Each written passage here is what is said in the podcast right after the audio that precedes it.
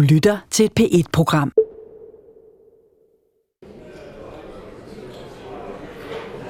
Altså, det er jo fantastisk, fordi når man taler om livsvidner, så er vi jo virkelig øh, inkarnationen af det begreb. Fordi vi netop har kendt hinanden hele livet og har holdt sammen og blevet ved med at se hinanden. Vi kender hinandens historier, vi kender hinandens børn. Vi har fuldt børnebørnene, der vokser op, både positivt og negativt. Og den slags livsvidner, det er jo, det er jo noget helt fantastisk. Det er det. Jeg sidder i Christiansborgs frokostrestaurant med tre erfarne kvinder, der både har skubbet til kønsfordelingen i magtens korridorer, men også mere specifikt været med til at forme den energipolitik, vi kender i dag. Faktisk var de blandt andre med til at sørge for, at vi ikke fik atomkraft i Danmark. De mødes her i dag for at fejre, at det er præcis 40 år siden, at de for Socialdemokraterne blev valgt til Folketinget. 1979 var jo et år, hvor vi havde folketingsvalg, nemlig den 23. oktober. De tre kvinder er Jytte Andersen, Maiken Hestner og Jytte Hilden. Andersen blev senere både ligestillings-, bolig- og arbejdsminister, Hilden blev kultur- og forskningsminister, og Hestner rejste til Senegal og blev gift med Habibsen, som kvinderne kalder ham, men som egentlig hedder Habib Tiam og var Senegals premierminister. Men i 1979 var kvinderne altså nyvalgte medlemmer af Folketinget, og de begynder så småt at tage deres del af magten. I det her afsnit tager jeg dig med om bag scenetæppet, tilbage til fem intense dage i januar 1980. Fem dage, der for 40 år siden blev afgørende for, at Danmark i de følgende årtier ikke blev et atomkraftland. Du lytter til Kvinderne på Kvisten, en fortælling i to afsnit om kvindekamp, venindeskab og atomkraft. Det her er andet afsnit. God fornøjelse. Jeg skal på søndag. Nej. Du skal lige vide, båndet kører, så hvis det er hemmelig, igen, hvis det er hemmeligheder, så... øh, Okay. Jytte Hilden bor i en stor etageejendom med udsigt over en af søerne i det indre København. Jeg står i hendes stue, og Jytte er i gang med at finde gamle avisudklip og andre dokumenter fra tiden omkring hendes tidlige år i Folketinget. En af mærkesagerne fra den gang var nemlig Hildens modstand mod A-kraft. En overset lille perle af en historie, der for mig at se illustrerer, hvordan politik også virker. Politik er nemlig ikke kun fjernt og biokratisk. Politik er i den grad personligt og foregår imellem mennesker og i mennesker. Og så var menighedsrådet, og hun er enige om, de ville spørge mig, om jeg ville komme og holde en lægprædiken. Og den tekst, der hører til på søndag, det er så et af de syv under, som er beskrevet i Johannes evangeliet. Mm. Johannes evangeliet, det der... Hilden har selv sagt det. Hendes hjerne er all over the place, og mens hendes armbånd klirrer, og jeg sidder i hendes stue og kigger på alle de pangfarver, et hjerte kan begære, forbinder hun uden problemer A-kraft, Johannes evangeliet og kvantefysik i sit resume af en lægprædiken, hun skal holde den kommende søndag.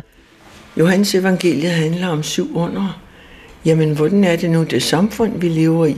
Det ændrer sig jo også en gang imellem fra en situation med et splitsekund, et kvantespring til noget andet. Altså for eksempel Einsteins relativitetsteori. Ændrer vores syn på høje hastighed og store masser? Eller Bohrs atommodel? Og så tænkte jeg, det kunne sådan kobles sammen, hvordan det enkelte menneske på et splitsekund bliver troende, og hvordan et samfund med et kvantespring er en anden forståelse. Og det er vilkår for mennesker. Amen. Jytte Hilden er egentlig uddannet kemiingeniør. Det blev hun i 1966. Der var hun 23 år og havde en datter på et år. For mit vedkommende er der ingen tvivl om, at det øh, kom mig øh, fantastisk til gode, at jeg havde den der tekniske uddannelse. For når jeg kom der i lovkort og smilede og øh, agiterede for vind og vandenergi og flis og varme og spare øh, her og der og nej til atomkraft, så var der jo ikke én, der troede, at jeg anede noget som helst om det. Jeg kan huske, der var en professor, P.L. Ølgaard hed han, han mente, at det var ham, der skulle bestemme, om Danmark skulle bruge atomkraft, fordi han vidste, hvordan en reaktor var indrettet. Og der var det altså en, som jeg siger, kom, komparativ fordel at være tekniker, for jeg kan godt læse statistikker. Og jeg ved også, hvordan øh, dengang i hvert fald et atomkraftværk øh, var indrettet. Det var overraskende, fordi de kloge mænd, de mænd, der selv mente, de var kloge, de øh, troede, de havde noget for sig selv. Og det havde de pludselig ikke, når der kom en ung kvinde med mange børn. Øh, og, øh, og sagde dem imod. I 1979, da Hilden bliver valgt ind i Folketinget første gang, har hun fire børn. Den yngste er 8 år. Jeg boede ude i Kokkedal, i uh, tæt lav bebyggelse. Jeg havde en, en bil, jeg havde en lille Fiat, Fiat 600, når man slog den bag i, så kørte den. Men for det meste tog jeg jo toget fra, fra Kokkedal station og ind til uh, Nørreport og gået ned igennem uh, Købmagergade, ned til Christiansborg. Det er 40 år siden, at Jytte Hilden, Jytte Andersen og Maiken Hessner mødte hinanden, da de blev stuet sammen på kvisten på Christiansborg. Ja, det var i Folketinget. Ja, og hvor vi sådan set netop, som, som jeg sagde før, vi kommer sådan med hver vores øh, indgang, gjorde, at det blev et stærkt netværk. Fordi at jeg har nogle, havde nogle vinkler fra kommunalpolitik, socialudvalget, var jeg optaget af. Jytte med sine, med sine raketter, ikke? og Maiken også. Og jeg tænkte på et tidspunkt, hmm, hvornår må de holde op med at snakke om de der raketter, ikke? Altså, jeg var vant til indrigspolitik, ikke? Men de holdt ikke op med de der raketter. Et af tidens store stridsspørgsmål var opstillingen i Europa af mellemdistance atomraketter. De amerikanske Pershing 2 og Sovjets SS-20, der kunne medbringe nukleare sprænghoveder. Den indgang, jeg havde, det var jo, at jeg var tekniker, og derfor var det så naturligt at tage fat både på de der atomraketter i øst og vest, men også at tage fat på atomkraft. Det, der jo er, er det rigtig sjove ved den her historie, det er, hvordan man kan tage en og en og en, men en plus en plus en bliver mere end tre. Øh, Jytte og jeg var, skal vi sige, ikke så helt ordnet som Jytte. Jyttes reol, der stod det sådan som små soldater på række, hvor Jytte og jeg, vi havde kæmpe bunker på vores bord. Kæmpe og hvordan Jytte hun har overlevet det, det ved jeg ikke, men det gjorde hun. Jytte og Jytte. Det var Jytte Andersen, der havde orden i bunkerne. Herhjemme hos Jytte Hilden er hun godt i gang med at finde gamle avisudklip og politiske principprogrammer fra en svunden tid. Altså.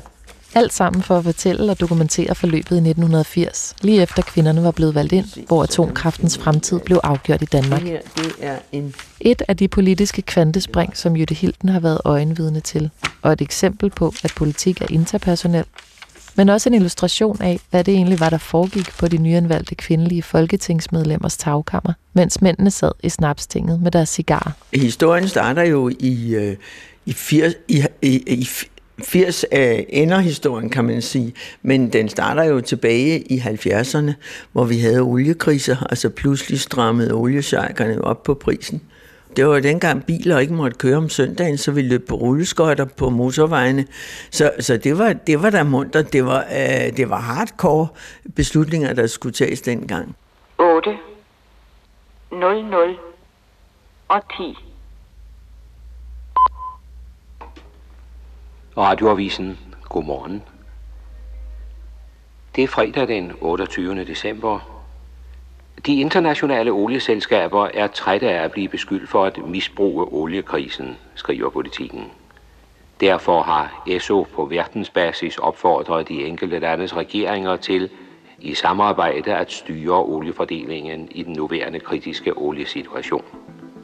Omkring slutningen af 1970'erne var der økonomisk krise afledt af oliekrisen og prisstigningerne på energi. 1979 blev ikke for Danmark som helhed noget godt år. Den katastrofale udvikling, først og fremmest for olieprisernes vedkommende, kender vi alle.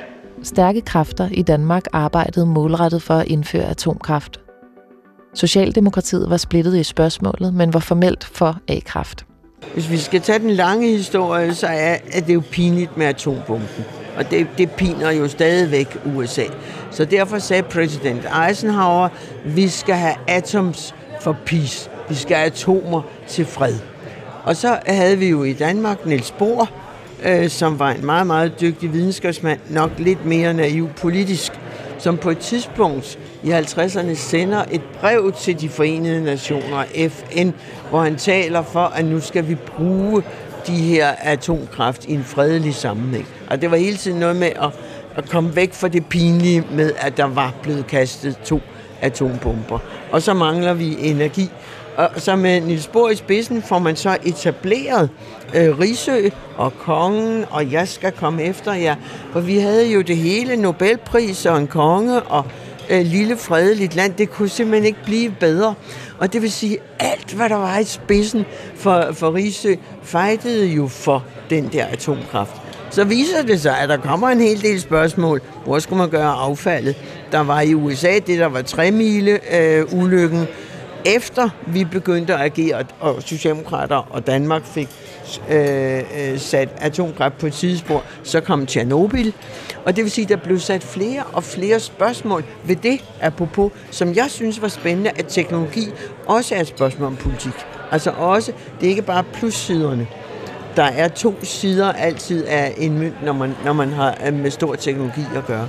Så det var det der lille hul, altså den der lille, kunne man næsten sige, smørhul af diskussioner, hvor der var en mulighed for at gå i gang med at synes noget andet, og så lægge nogle andre synspunkter ind. Jeg kan huske et gribende møde op i øh, uh, Jørlunde på Metal, Dansk Metals øh, højskole, og det var den navnkundige øh, øh, Georg Poulsen, som absolut var glad for damer, og der var sådan en stor Øh, øh, øh, masser af smedesvend, der har været 100 smedesvend, og så var der et panel, der talte om det her, og alle ville gerne have atomkraft. Og så sad der mig der, der talte om vind og vejr og flis, og hvad ved jeg, og spare, det kunne ikke blive værre. Og så på et tidspunkt rejser Georg Poulsen, flot fyr, trækker lidt op i bukserne, så jeg kunne forstå, hvad det handlede om. Og så siger han ud over smedesvendene, jamen du må da kunne forstå, Jytte, man kan ikke køre en drejebænk på en kolort. Og de hylede af grin. Og jeg sagde, jamen, så kan vi lige så godt gå ned og drikke. Men siden, inden den, den gode Georg Poulsen øh, øh, gik væk fra denne jord, så har jeg diskuteret med ham, man kan køre en drejebænk på en kolort. Men det var altså, det var sådan øh, eksemplet på, hvordan, hvordan synspunkterne blev tvistet. De tre kvinder i kaffeklubben, gruppe 79, var imod atomkraft, og de arbejdede sammen med de andre i gruppen for at ændre Socialdemokratiets officielle politik. En dag jeg gik på gaden, der kom en lille dreng hen til mig og sagde, Goddag, Anker Jørgensen. Er det ikke dig, der bestemmer her i landet? Jo, jeg trak jo lidt på det. Jeg var nødt til at fortælle ham sandheden, og jeg måtte passe på ikke at skuffe ham. Jeg måtte fortælle ham, at jeg nok bestemte, men jeg bestemte altid sammen med andre. Drengen syntes, at det var, tror jeg nok, en meget god forklaring. Energiministeren, erhvervsorganisationerne og fagforeningerne arbejdede for atomkraft, men en række græsrodsorganisationer og venstreorienterede kampagner havde rejst en markant folkelig bevægelse og stemning imod A-kraft i Danmark. Må jeg høre sige nej? Ja! Sig nej! Nej! Sig nej! Sig nej! Her kan du høre et lille uddrag af pladeudgivelsen Atomkraft Nej Tak fra 1976, hvor en række af tidens førende danske musikere optræder. Falden på halen for Elsa Marie søger stor kapital. Se nej til atomkraft. Se nej, se nej. Der er atomenergi på tapetet. Det skal besluttes i hast, skønt vi ved. Det er farligt, besværligt og dyrt.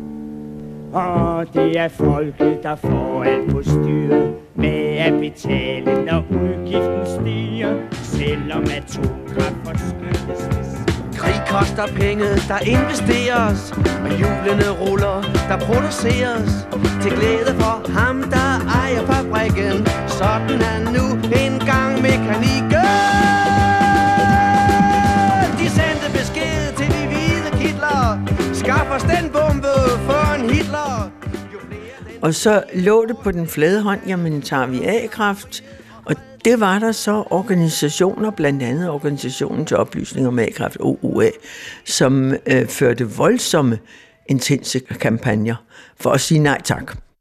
Organisationen til oplysning om atomkraft har i dag haft øh, foretræde for Folketingets energiudvalg, og der har man talt atomkraft. Ja, vi har i dag fremlagt et øh, ret omfattende materiale for det energipolitiske udvalg. Øh, vi har især øh, satset på to punkter, hvor vi bliver udvalgt her færre. Og det ene, det drejer sig om øh, den ansøgning, alle sammen for nylig har indsendt, om at man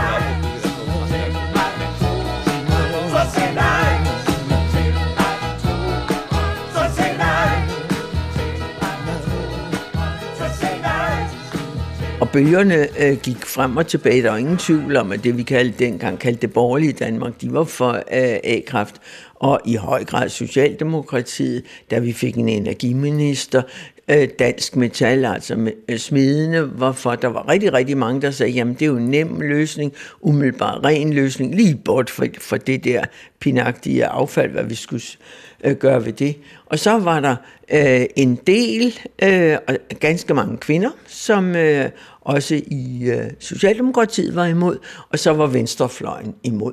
Så det var en rigtig op ad bakke diskussion, hvor, hvor, hvor, hvor du ligesom placerede dig i samfundsdebatten, var afgørende. Og derfor synes jeg, det er en, en særlig... Øh, en, en særlig flot en særlig flot ting at være med til at få rykket det spørgsmål, det hop, der skulle til ind over midten, så der var flertal for at sætte A-kraft ind på tidsspor. Hilden bliver glad, når hun taler om de fem dage dengang i januar 1980. Det er som om historien for hende symboliserer det storslåede ved politik. Erindringen om den særlige kombination af relationer, strategi, snedighed, faglighed, magt og også de reelle forandringer, man kan skabe, hvis man er inde i folkestyrets maskinrum, det lyser i den grad rummet op omkring hende. Vi må huske, at fremtiden ikke er afgjort på forhånd. Fremtiden er noget, vi har indflydelse på. Fremtiden det er noget, vi selv skaber eller er med til at skabe. Vi kan gøre meget alene, og det skal vi. Men vi gør det bedre sammen med andre, og det håber jeg også, vi er villige til. Og jeg ønsker alle, trods de vanskeligheder, der forestår i 80'erne, jeg ønsker alle et godt nytår. Og den daværende statsminister Anker Jørgensen var åbenbart ikke den værste leder at have, hvis man var kvinde og ville frem i verden. Anker Jørgensen specielt var meget lydhør over for kvind, hvad kvind, kvindernes tale var. Altså han havde efter min opfattelse en utrolig evne til at lægge ørerne til, hvordan græsset groede. Og vi repræsenterede sådan set græs, øh, græsrodstænkningen. Øh, så, så jeg ser billeder i min nethænde fra gruppemøder, hvor der var en særlig lydhørhed fra Anker Jørgensen. Og det var jo også det, der kom til udtryk, da om jeg så må sige, at tæppet blev øh, trukket væk under Poul Nielsen som energiminister i forhold til atomkraft. Men selvom Anker slog lytlapperne ud, når kvinderne talte, var både kvinder og atomkraftmodstanderne stadig i undertal internt i Socialdemokratiet. Vi var utrolig meget i undertal, og alt den øh, officielle politik øh, i Socialdemokratiet principprogrammer, arbejdsprogrammer, måden der blev, øh, tingene blev diskuteret på Christiansborg, øh, var alt sammen for A-kraft. Så det var op ad bakke at være en lille gruppe. Det var bestemt op ad bakke at være øh, tre, tre nyvalgte unge kvinder, der sad deroppe på kvisten øh, i 1979. Øh, så, så der var ingen hjælp at hente. Det var hardcore politik. Og nu trækkes fronterne op.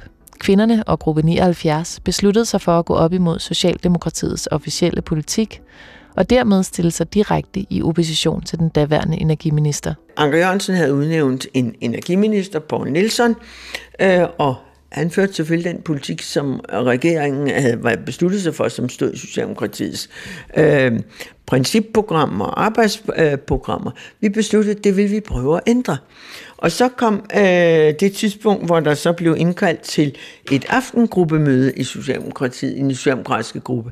Og der blev så lagt op til, at øh, den nyslåede energiminister skulle lægge for, og øh, at øh, den socialdemokratiske gruppe skulle diskutere energipolitik bredt. Og nu er det, at kvinderne på kvisten og gruppe 79, anført af Hilden, skal på banen. Ja, og så tænkte jeg, nu ville det måske være en god idé at, øh, at få, øh, få vores budskab, som vi har arbejdet længe med i, i, i mange måneder, at få det ud i pressen. Så jeg kontaktede Bo Maltesen, der var energijournalist på politikken, og meget kyndig og meget vidende på det område, og sagde til ham, at øh, jeg har tænkt mig at øh, forfægte det synspunkt til øh, gruppemødet i den her uge, at, øh, at vi ikke skal have øh, A-kraft. Og det synes han selvfølgelig var, øh, var interessant.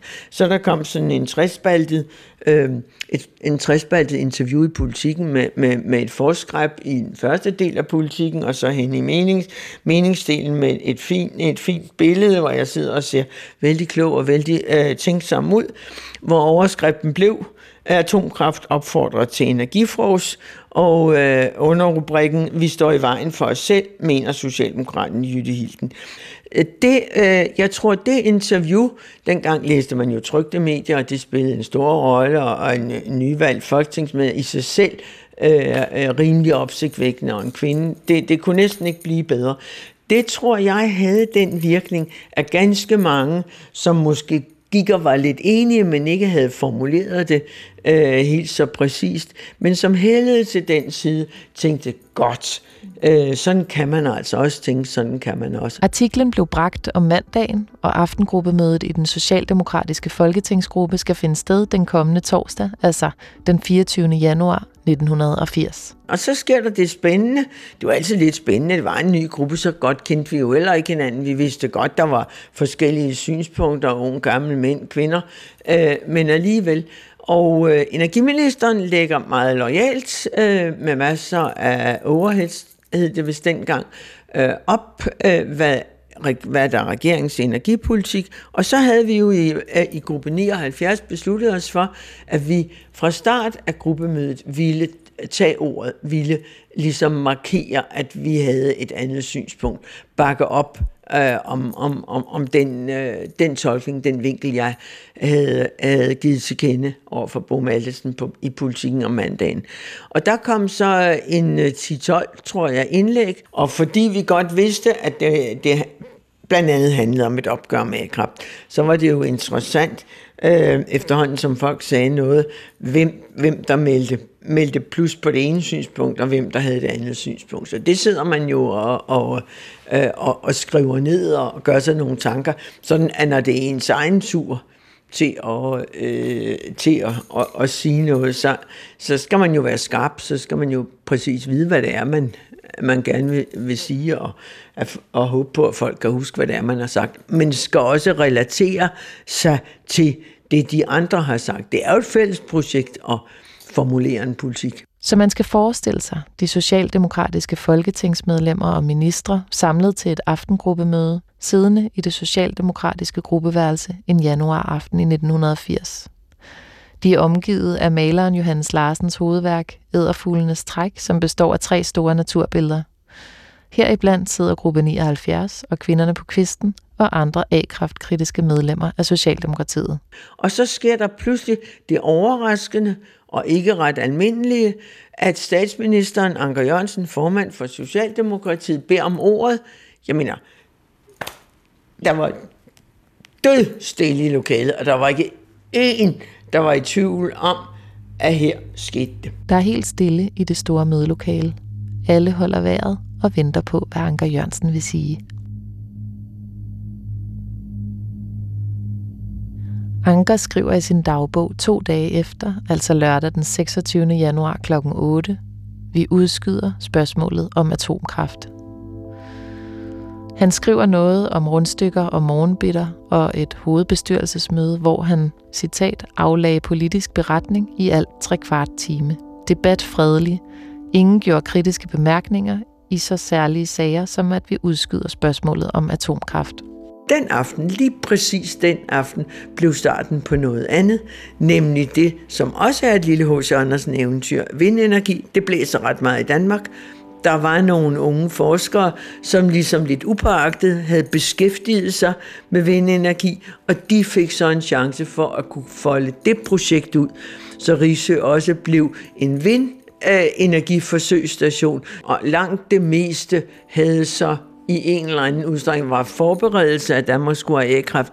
Men, men der var en lille gruppe på forskningsstationen, som ligesom øh, øh, i et hjørne måske øh, øh, selv havde kastet sig over vindenergi. Og det må man jo sige var heldig uheld for, øh, for toppen øh, af, af, af institutionen. Så, øh, så man, man, man kan sige, at, at der, der var en, en gruppe, som forholdsvis nemt kunne komme ind og tage over og havde noget professionel forskningsekspertise og viden og kunne trække på det og udvide det yderligere, så Vestas senere kunne blive et af verdens øh, største firmaer øh, med, med vindenergi. Så vi kendes for vindenergi, og det vil jeg altid meget, meget hellere kendes for end atomkraft. Og hvordan står det så til med emnet A-kraft her, 40 år efter det famøse aftengruppemøde i Socialdemokratiet? Jo, historien har det jo med at gentage sig, og eftersom et spørgsmålet om A-kraft med sine raketter og sine anlæg både er et udenrigspolitisk og et klimapolitisk spørgsmål, så er det i høj grad aktuelt igen.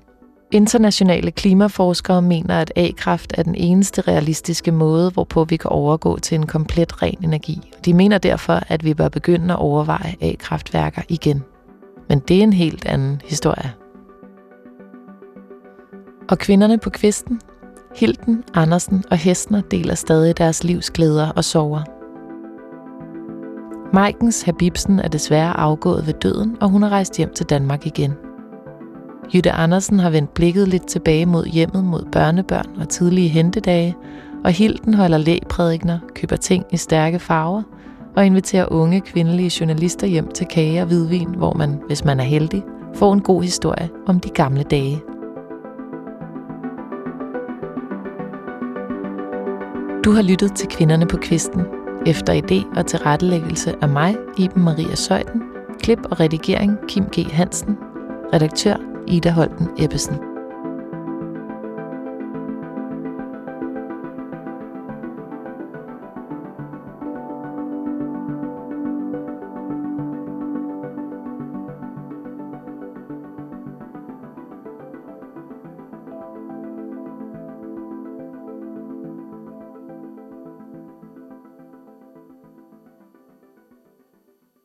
Du kan finde alle P1-programmer på dr.dk-p1. Det giver mening.